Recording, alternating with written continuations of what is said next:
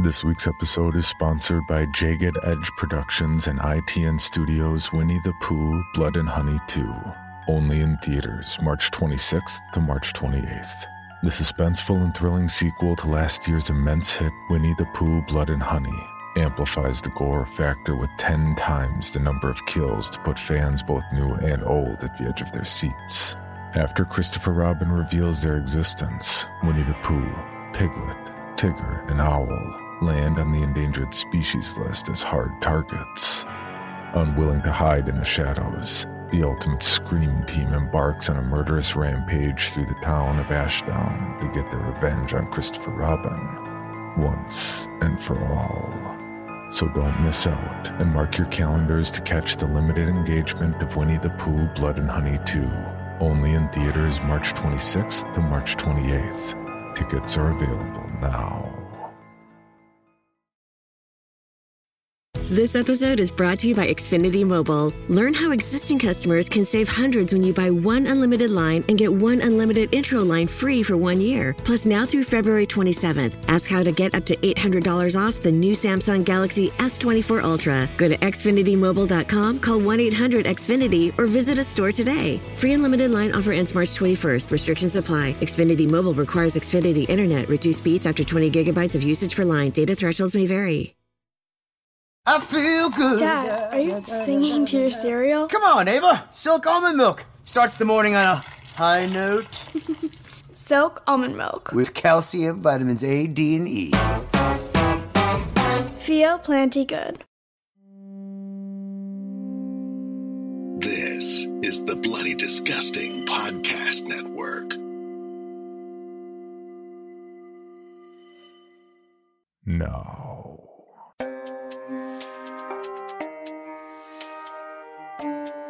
This is Creepy, a podcast dedicated to sharing the most famous, chilling, and disturbing creepypastas and urban legends in the world. Whether these stories truly happened or are simply fabrications is for you to decide. These stories may contain graphic depictions of violence and explicit language. Listener discretion is advised. Creepy presents 50 Foot Ant's first story. Credited to 50 Foot Ant on Something Awful. And narrated by Atticus Jackson. Chapter 7 Back, back, back! I hissed, and Balmer led the way, Nagel following him and me pulling drag. We hurried as fast as the frost on our boots let us move quietly, ghosting down the hallway and into the stairwell. Balmer turned off the flashlight and we moved quickly and quietly down the stairs. The stairwell door was open still, but at least the door across from it that led outside was still chained shut. The inn stairwell didn't go any further down than the ground floor, so when Balmer waved Nagel and I back, we didn't go up the steps, but instead ducked down and scooted toward the back of the stairwell, hiding under the steps. Balmer knelt down, then peered around the corner slowly, careful not to move too fast. After a moment, he waved us forward. Nagel squeezed my hand for luck. We moved as quietly as we could back to Stokes's room, slipping in and checking the room thoroughly with the flashlight after we put a chair under the handle again and locked the door. We sat down on Stokes's bed and wrapped her quilt over our shoulders, snuggling up close together. Nagel was shivering the worst, so once again she was between Balmer and me. The cold was getting worse. We had six men upstairs who were counting on us to do something, one of whom was suffering from hypothermia already. He's one step ahead of us, Nagel whispered, her teeth chattering. This is insane. I noticed, Balmer answered. He had both hands jammed down his pants, and I followed suit, cupping my genitals and hissing in pain at the contact of my ice cold hands on my already sore genitals. You've got to do something, I said. Otherwise, we're just sitting here waiting to die. Balmer checked his watch and cursed. It's not even 0600. Are you sure? I asked. It seemed like a lifetime had gone by. It's so 500, he told me, and I stifled a groan. Sunrise wouldn't be until 0800, and the whole time it was just going to get colder. And sunrise wouldn't help. All it would do is turn the entire world white. If we tried to go outside during the daylight, we'd be in even worse shape. Put the blue lens in and hand me the flashlight. I'm going to toss Stokes's room. I said, holding out my hand. Balmer took a moment, then handed it to me. I slipped out from under the heavy quilt and began checking over everything. Stokes was on leave, not at Graf or Bremerhaven. Her TA 50 would be here at least, and if we were lucky, her two roommates' stuff would be here. I hit jackpot in a dresser drawer full of panties. Keys. It looked like the three women had taken the spare keys for their locks and agreed to hide them in the room, in case someone came home and had forgotten their keys, or one of them had asked another to get something out of their wall lockers and bring it to them in the field. I opened the wall lockers, shivering in the cold, and almost started crying with relief. Their extreme cold weather gear was there. To top it off, one of Stokes's roommates worked in the motor pool, so her heavy coveralls were hanging in the locker. I brought out the coveralls, the parkas, the cold weather masks, the field jackets and liners, the parka liners, and the pants. In Stokes's and her roommates' rucksacks was the mandatory roll of 550 cord. In Stokes's three drawer chest, I found her Leatherman, and their flashlights were on their rucksacks. When I found the vibrators, I gave a silent thanks for big pussied women. Three of them were D cell Hummers. I silently promised I'd never make any jokes about deep or wide women again. I promised that if I got out of it, I'd find a big pussied woman and worship her for an entire weekend. Any woman who used a D cell vibrator was my personal goddess from here on out. I promised to sacrifice a virgin to a big pussied woman. I promised to build an altar to them and dance naked around it on the full moon.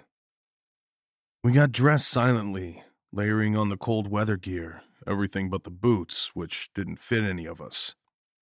We split up the flashlights, and Nagel carried the extra one along with the batteries. My knife got transferred from my belt to hers. Balmer and I were both going to carry entrenching tools. Not because we thought we were going to do any digging, but because you can kill a man with one. Something that had gone from drunken BSing theory to a seriously real possibility. What if he's in the hallway? Balmer asked. Doesn't matter, Nagel said from behind the mask. Why not? I asked, clenching my fists. My fingers were burning and tingling. A good sign, but a painful one. We're going out the window. Nagel told us, and Balmer and I nodded. We opened the window and jumped out, landing in the snow outside the barracks, trying to keep our balance. We were tied together by about five feet of 550 cord. One end of the cord was tied to the cross brace on Stokes's window, and I fed it out as Balmer led the way across the yard. We climbed over the picket fence, and I took care of something real quick. Across the street, zero visibility. The pressure of the wind was forcing us off step. Breathing was like a knife in the chest, it was so cold. I was letting the 550 cord run between my fingers, keeping tension on it, and I heard Balmer curse as he ran shin first into the bumper of a car. I could tell he was moving around, checking something, and then he came bumping back, pulling Nagel into the clinch so she could hear what he had to say. Flat tires! He yelled. Roger! I yelled back. We went past the cars and started up the short incline that led to our motor pool. Fifteen or twenty feet up, maybe ten feet from the end of the car. The incline was brutal, but working together, we managed to climb it. I kept tension on the 550 cord in my right hand, my hand dropping down to the D ring I'd clipped to the parka to reassure myself it was there, while I kept my shoulder against the chain link fence. It was all that was stood between us and the motor pool. Finally, I felt Nagel yank on the cord that connected us and knew that Balmer had managed to cut through the fence ties on the ground and had lifted up the fencing far enough for us to get underneath. I ducked underneath the poncho that Balmer had put down to keep the ends of the chain link fence from tearing through our cold weather gear while we crawled under it. I gave thanks to Balmer's innovation and kept feeding out the 550 cord, keeping tension on it. Every few steps, I checked the D ring, just to be sure. Finally, the wind suddenly eased, and I bumped into someone's back, stumbled to the side, and felt the side of the motor pool garage against my body. We'd gone less than 500 yards, and I felt like I'd run 10 miles in full combat gear. My muscles were trembling with exhaustion. I could feel the sweat running down my back, and I couldn't seem to get enough air. We skirted the motor pool building, looking for the door, until I bumped into Nagel's back. I stood there in the howling darkness, my feet freezing in my combat boots, so cold that they just painfully throbbed with shooting pains in my toes. Finally, I heard a crash over the wind and saw light pour out of the suddenly opened door. All three of us rushed into the building. Balmer threw down the entrenching tool. It was bent wrong. The blade twisted and buckled, but it had done its job. I tied the 550 cord off on the door, then unsnapped the D ring and set the assembly aside. I kicked the door shut and breathed a sigh of relief. We'd made it. It was warm in the building, and we quickly peeled off the cold weather gear, anxious to stand underneath the vents that the huge heaters pushed hot air into the motor pool building through. All three of us stripped naked, standing beneath the blowers. Nagel still held my knife. I still held onto the entrenching tool, and Balmer kept a lookout, the flashlight still in his hand. It took a while, but we were finally warm, and we got dressed in the clothing we'd started with, leaving the heavy coveralls and the cold weather gear laying out on a tool bench right under a blower so it would dry and warm up. Of course, I watched Nagel out of the corner of my eye. I could tell by her smile she shot me that she knew I was watching. My balls still hurt, but have probably gotten hard right there. Four CUCVs plugged into the wall to keep the fluids warm and circulating were sitting in the motor pool bays. The sight of them made me breathe a sigh of relief. A quick check of them showed the steering wheels were still locked and they didn't have keys in the ignition. But that wasn't a problem. There were two sets of keys for every vehicle one back at the company, the other in the motor pool sergeant's office. We're fucking golden, Ant, Balmer grinned, rubbing his hands together. We'll grab one of these, load Carter into it, we all pile into the other, and we go down and tell the MPs what's happening. Hooah. Uh, I grinned. Nagel was looking around, shining a flashlight into the dark or shadowy areas of the bay as we headed to the office. She was frowning while she did so, chewing on her lower lip. What's up, Nancy? I asked her, slowing down and looking around. The motor pool bay was big, but it was largely open. Anyone coming at us would be seen quickly, and between the three of us, would get royally fucked up. We're forgetting something, but I don't know what. She told me. I just know it. Does it matter? I grinned, pointing at the NCOIC's office door. I think so she said softly. We moved up to the door and checked it. It was locked, but I slammed the point of the entrenching tool in between the door and the frame, right at the lock, and with a wrench tore it open. We went in grinning, and I opened the key box with one good whack with the entrenching tool. It was empty. Just a piece of paper that someone had written, missing something, in red ink. The lights cut off and the blowers went dead. Between the time the lights went out and the emergency lights cut on, we heard running feet, that dark and evil laughter, and a loud booming noise. He was still one step ahead of us. Balmer jumped away from the door, cursing, and I felt Nagel grab me when I went to run into the bay. Her fingers dug into my arm, and she pulled me back with surprising strength. Don't, she whispered. He probably knows you're the type to charge in, and he might be waiting. The realization that my anger and fear had almost pushed me into making a terminal mistake washed over me. Exhaustion, fear, and pain were driving me toward making mistakes, and mistakes were something we couldn't afford. We need to get better weapons, Balmer said. We'll grab axes and head back to the company, hole up in Lewis's room till someone comes for us. Won't work, I said, shaking my head. Why not? Balmer asked. We'll freeze to death by this time tomorrow, Nagel said, and I nodded. Fuck! Balmer looked around. Wait, I've got an idea, I said. Let's hear it, Nagel said. I'm out of ideas. I told them quickly, and they nodded. Are you sure you can do it? Nagel asked when I got done explaining it. I'm sure, I told her. Well, I'm pretty sure. I went out the door first, entrenching tool in my hand, my nerves hyped up, but nobody jumped us. We stuck together and gathered everything up, then made our way back to where we'd left the parkas and the other cold weather gear. To where it had been. The empty tool bench silently mocked us. God damn it! Balmer yelled. No worries, I told him. He looked at me like I'd grown a second head. Follow me. We went back to the offices, past the emergency showers, and into the locker room. While Nagel stood watch, Balmer and I began ripping open the lockers one after another, pulling out the winter coveralls, any gloves left behind, anything we could use to replace our missing stolen cold weather gear. I watched the door while Balmer and Nagel layered four sets of coveralls on and put some of the motor pools guys' lucky work hats on. Once Balmer was done, I went over and did the same, layering them on. More than a few of the motor pool guys had left socks in their lockers, and we pulled them on over our hands until we had makeshift gloves.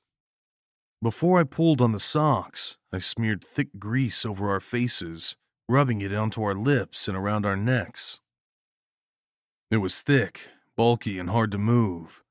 The grease felt sticky and gross. The socks stunk, but it reminded me of childhood, and the memory of throwing snowballs with my siblings made me smile. We waddled back out to the motor pool bay, the emergency lights only giving off a dull yellow glow that was barely enough to see while we retied ourselves together. Balmer fished the compass he had taken from Stokes's room out of his shirt and let it hang from the string. We'd use engineer tape to fashion makeshift loops on our belts for the axes we'd grabbed. I opened the door, and we drug our supplies out into the howling storm. I reached down, found the D ring with a smile, and clipped it to the rope around my waist. This time I took the lead for a little while, Balmer and Nagel dragging the heavy part of the load, until Nagel tugged on our tie to stop me. Then she took the lead while Balmer and I drug it through the snow and gravel. We were almost to the fence when Nagel took Balmer's place. We pushed our supplies under the fence, squirmed under it, and wrapped the poncho around Nagel, tying it off with a rope. Ready? I shouted. Ready! They shouted back. I grabbed the 550 cord from where I'd looped it into the fence to keep tension and tugged and felt it give. Cursing, I reeled it in, coming up with the end in only a couple of minutes. Our lead back to the barracks was gone. Without a lead, our chances of missing the barracks and tumbling down the hill or getting turned around in the snow were almost assured. Once again, whoever it was thought they were one step ahead of the three of us. I tapped Nagel, who tapped Balmer, and they gathered close. When Balmer turned on the flashlight and shined it in my hand, we could all see that the end wasn't cut, wasn't snapped, but had been untied. We had to get back. It was more than just us. The wind howled with glee and whipped the snow around us. Let's jump into Peppa's world of play.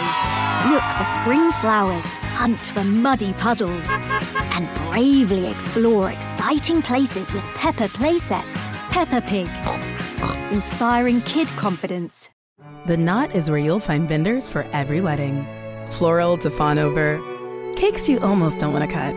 Oh, it looks so good. DJs to drop it to. Venues worthy of your grid. Photographers that make every hour golden hour. Really, vendors for any vibe. With the help of fresh reviews and a few useful filters, you can find your vendors faster than you can say, I do. The Knot Vendor Marketplace. Find vendors for every wedding at theknot.com slash audio. We got another day of NBA action. And with FanDuel, every night is a watch party. So it's time for your FanDuel crew to make their bets. So, what's the move tonight, gang? You know that new customers who bet $5 get $200 back in bonus bets if you win. Woohoo! We're heating up, fam! Bet all the stars with all your friends and make every moment more only on FanDuel. New customers bet $5 get $200 back in bonus bets if you win. Make every moment more with FanDuel. It goes down in the DM. It go down. It go down in the DM. 21 plus and present in Virginia. First online real money wager only. $10 first deposit required. Bonus issued is non-withdrawable bonus vest that expires seven days after receipt. See full terms at fanduel.com slash sportsbook. Gambling problem? Call 1-800-GAMBLER. Chapter 8 The cut line snapped against my glove, driven by the wind, and I could see Balmer shake his head. The blue lens over the flashlight gave him and Nagel's faces a bruised look in the darkness and the snow. I dropped the line, reached down and grabbed the D ring and tugged on the line threaded through it. It held firm. Not this time. I snarled, and the other two nodded in agreement. You two grab it. I'll lead. I said and led the way down the hill. They lost control of the package and it slid down the hill, coming to a stop when it slammed into the bumper of a car. Even over the wood, we heard the sound of crunching plastic and breaking glass. Still, a quick check over in the dim light showed that it was all still good. Balmer Nagel grabbed it and picked it up, carrying it across the tarmac. The line on the D ring was tied off to the fence, and I quickly used the axe to chop through the little white picket fence. After that, Balmer led the way, using the compass, and led us to the edge of the building. Stokes's room? Nagel yelled out. Negative. He was in there to untie the line. We'll bust in the center fire escape, and then we'll have to take the middle stairwell. Balmer answered. Back me up. I answered and started in on the door lock with the axe. Three hits to rip through the steel lining of the door, and a few more to smash the lock up good enough to pull open the door. The smell of death and decay rolled over me when I opened the door, the darkness beyond it more absolute than the darkness I stood in. Snowflakes whirled and danced, vanishing into the gaping maw of the door. I clicked on the flashlight I'd stolen from Stokes's room, the beam muted by the snow howling around us, and stepped into the barracks. It was somehow colder inside the building. To the right was the stairwell access door. Ahead of us, we'd have to go up three steps, but we'd be inside the barracks proper, in the center hall that went the entire length of the building. Nagel and Balmer followed, Nagel coughing at the stench that rolled over us. The wind outside didn't break it up, but seemed to compact it, to concentrate it somehow in the small emergency hallway. Once they got the package in, they shut the door, and we stood there for a long moment. When I find that bastard, I'm stomping a mud hole in his ass, Balmer said, cracking his knuckles through the socks. At ease, that shit, I said, reaching down and grabbing the package. Nagel, you lead. Balmer, let's do this. Balmer and I lifted it up, and Nagel led the way through the side access emergency door, which opened with two quick hits with the axe. Then we moved carefully down the stairs with the package, trying not to lose our balance with how heavy and bulky it was. Our sock covered hands wanted to slip, and the grease on my hands made the socks both tacky and slick, the metal biting into my fingers. The cold of outside having numbed up my fingers and making them feel like stiff clay. Nagel opened up the bottom door, and we ignored the shriek of rage from above us, ignored the sobbing wail that rolled down the steps, and pushed into the short hallway, stopped in front of the door of the furnace room. Did you lock it? Nagel asked me, and I shook my head. Balmer was standing next to me, shivering, his teeth chattering loud enough for me to hear it. I pulled the door open, revealing the cavernous black beyond, a third of a city block long and wide enough for 20 men to stand at arm's length from one another. It was supposed to be designed for our unit to hold formation in during the winter. Now it was menacing. Something could be in the blackness. Someone could be waiting in there, wearing a pair of NVGs with a knife, pistol, or rifle in their hands, watching us in the doorway with a dark and evil smile. Let's go. I broke the silence, bending down and lifting up the package. Balmer nodded and grabbed his side, and with Nagel leading the way, we headed back into the furnace room. It took us about 10 minutes to locate the water heater we were after. According to the datasheet next to it, the big fucking oil fired heater was responsible for only one thing the radiators. We set down the heavy load and stood in the darkness for a minute, stomping our feet and smacking our hands together to get circulation moving again. John, go through the breaker for this heater on the wall. Nancy, come here. John clicked on his flashlight, the red lens making everything blood smeared, and disappeared into the darkness. Nagel came up as I stripped off the socks and glove liners. This is gonna hurt. I grinned at her.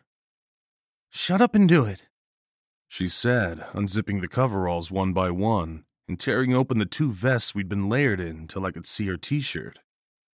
I slipped my hands under her shirt, sliding my hands underneath her breasts instead of cupping them, and the soft weight enveloped my hands.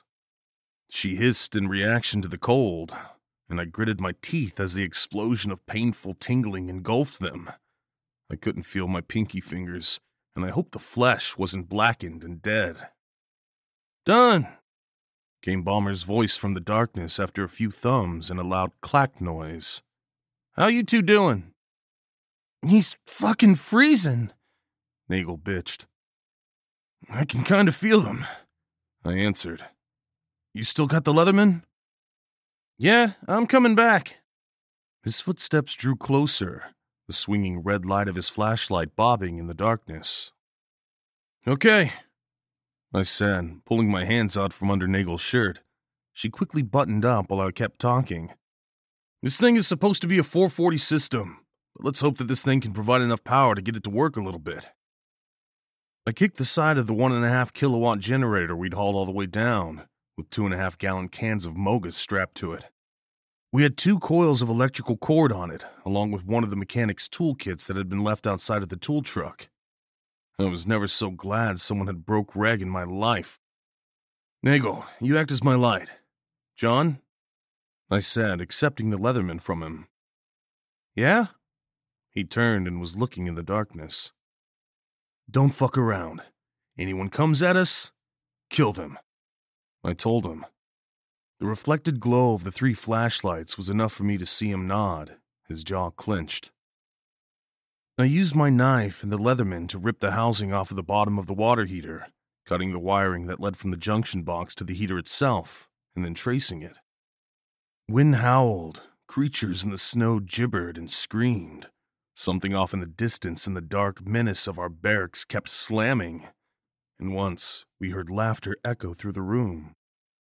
The whole time I worked as quick as I could, tracing the wiring and figuring what needed to be connected and what could be abandoned, and deciding eventually that I didn't know enough about what the fuck I was doing and had to leave everything hooked up.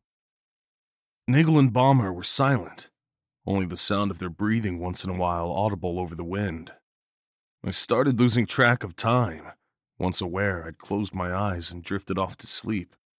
It was then that I realized that I had to get off the pod and hurry up, or I'd freeze to death laying on the floor, and John and Nancy wouldn't even know. John, my best friend. I remember drinking beer with him at Oktoberfest, watching the German women dance, and how he pulled me into the crowd and pushed me at a thick set blonde woman who caught me. She spun me around, dancing with me, and her lips were sweet when we kissed. Nagel. What? Nagel had been sitting at the table, and when I looked over at how she'd yelled my name, whistled, and clapped, her clapping rose to a roar and. Fuck! I lifted my hand and bit between my thumb and pointer finger, the pain pushing everything back. Working quickly, I took the three phase wire I'd cut away from the wall and drug it to the next generator, using guesswork to figure out which wire to put into the threaded connection and tightening down the nuts with my fingers. That's it, I said. I was shivering from laying on the concrete floor, my core temperature having leaked away into the bones of the building. I was sleepy and swaying on my feet from having tried to trace all the wires. All that time laying on the concrete for nothing. Ant, here, Nagel said, wrapping me in her arms. She warmed one hand in between us and unzipped my coveralls, then hers, and pressed her bare chest against mine, the heat off of her taking my breath away. John, he's freezing, she complained. I felt another set of arms go around me, and the chill of the wind was cut off even as my cold clothing was pressed into my back. Goddamn redneck moron, John muttered. I felt kind of bleary. Come on, man. Wake the fuck up. I'm okay, I said after a few minutes. I, th- I think I'm okay. Is it hooked up? John asked, looking at the lash up job I'd done on the generator. Yep, fired up, I told him. He nodded, bent down, and wound a rope he'd taken from around his neck onto the generator. It took six tries before it fired up. Something under the water heater began clicking, and John knelt down, reaching out and pressing his thumb against the bright red rubber button. The water heater clicked. There was a thin whine of the fans coming up to speed, and then pale light erupted from the bottom as the whole oil trail rails lit up. The generator was making sputtering noises, and John bent down and began fucking with the top of it. This thing isn't built for this, he muttered. Then we'll get another one in a couple hours if it burns out. I chattered. Let's secure the room, I muttered, still holding on to Nagel. She felt like she was burning up with fever, like she was made of hot coals. I'd almost killed myself. Wait, Ant, you're not ready, she told me. I felt Balmer's hand touch the back of my grease covered neck. You're still really cold, brother, he told me. I just nodded and leaned forward slightly, letting Nagel hold on to me. I heard John pick up the Makita drill and watched him vanish into the darkness, only the bobbing of the red lensed flashlight giving him away. After a few moments, the drill whined, and Nagel pulled her hands from under my arms and shoved them down my pants. I almost screamed at those red hot hands made of lava or burning iron cupped my genitals. Christ, you're cold, she breathed in my ear. Can't think, I told her. I knew that I should like her hands cupping me, but all I could think of was how badly it hurt. I knew that the warmth pressed against my chest was important, but for the life of me I couldn't remember why. Once John's done, we'll go upstairs and I'll warm you up.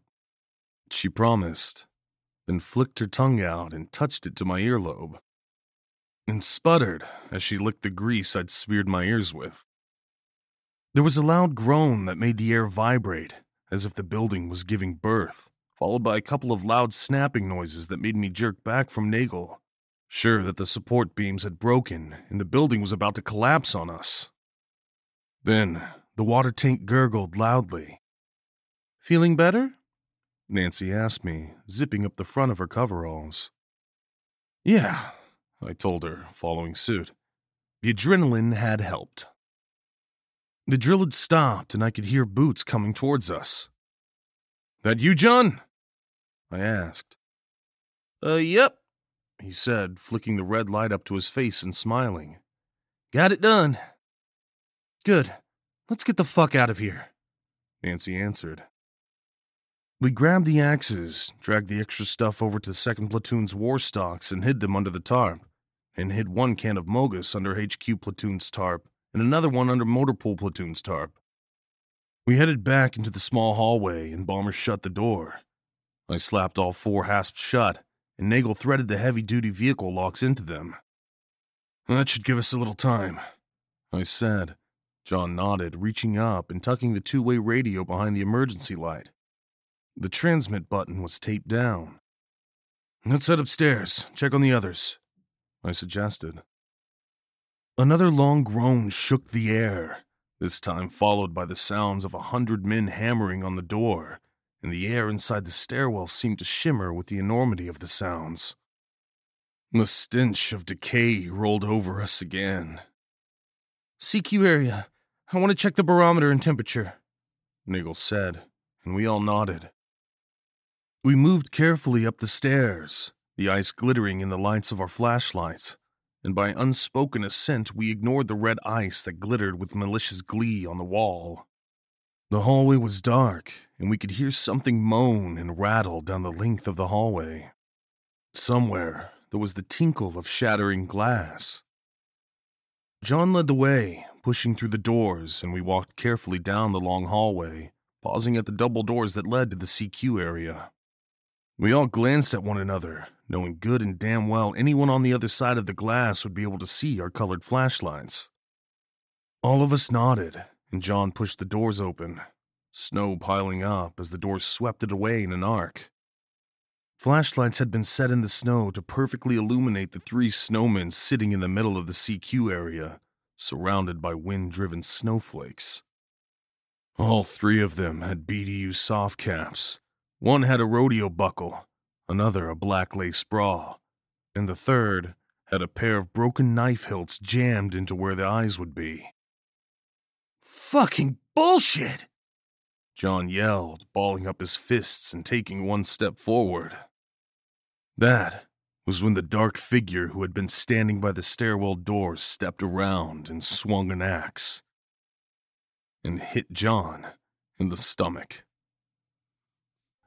For more information, including pictures and videos of the stories told on this podcast, or to suggest stories for future episodes, please visit us at CreepyPod on Twitter, Instagram, and Facebook, or email us at creepypod at gmail.com. All stories told on this podcast can be found at creepypastawikia.com and are protected by a Creative Commons license. Some rights reserved unless otherwise stated.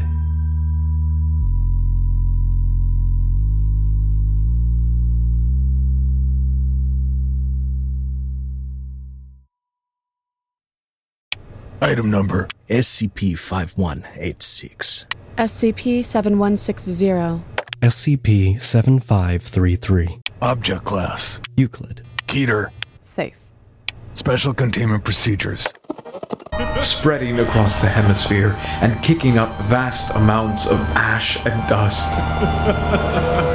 the only thing I could hear was 7219 laughing. Do you remember your name?